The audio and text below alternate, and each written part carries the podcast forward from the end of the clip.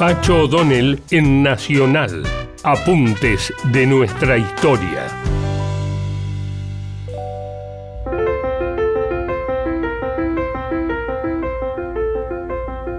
Muchos factores se oponían a que el interior del país, las provincias, compartieran las opiniones y los proyectos políticos de los notables de Buenos Aires.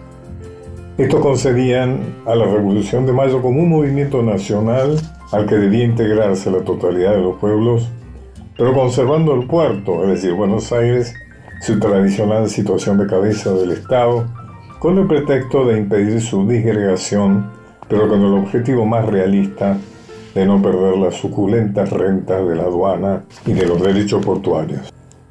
En consecuencia, para muchos que comenzaron a identificarse como unitarios, la idea de la construcción del concepto de nación y la necesaria eficiencia revolucionaria para consolidarla estaban unidas a la inevitabilidad, entre comillas, del poder político centrado en una casta de posibles, como se llamaban, y sus asociados porteños y sus asociados del interior.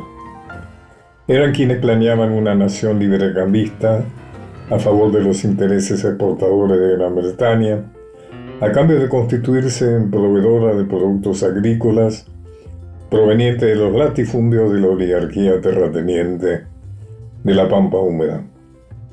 Esta actitud perjudicial para los intereses de las provincias plasmó en una tendencia política y poco a poco una serie de principios que constituyeron el federalismo o doctrina de los estados libres en un estado nacional no centralizado políticamente.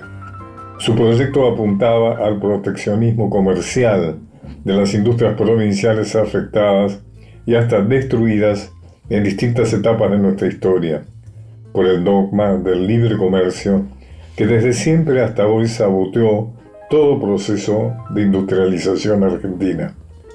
Como puede advertirse ya entonces, se dirimían alternativas vigentes aún hoy.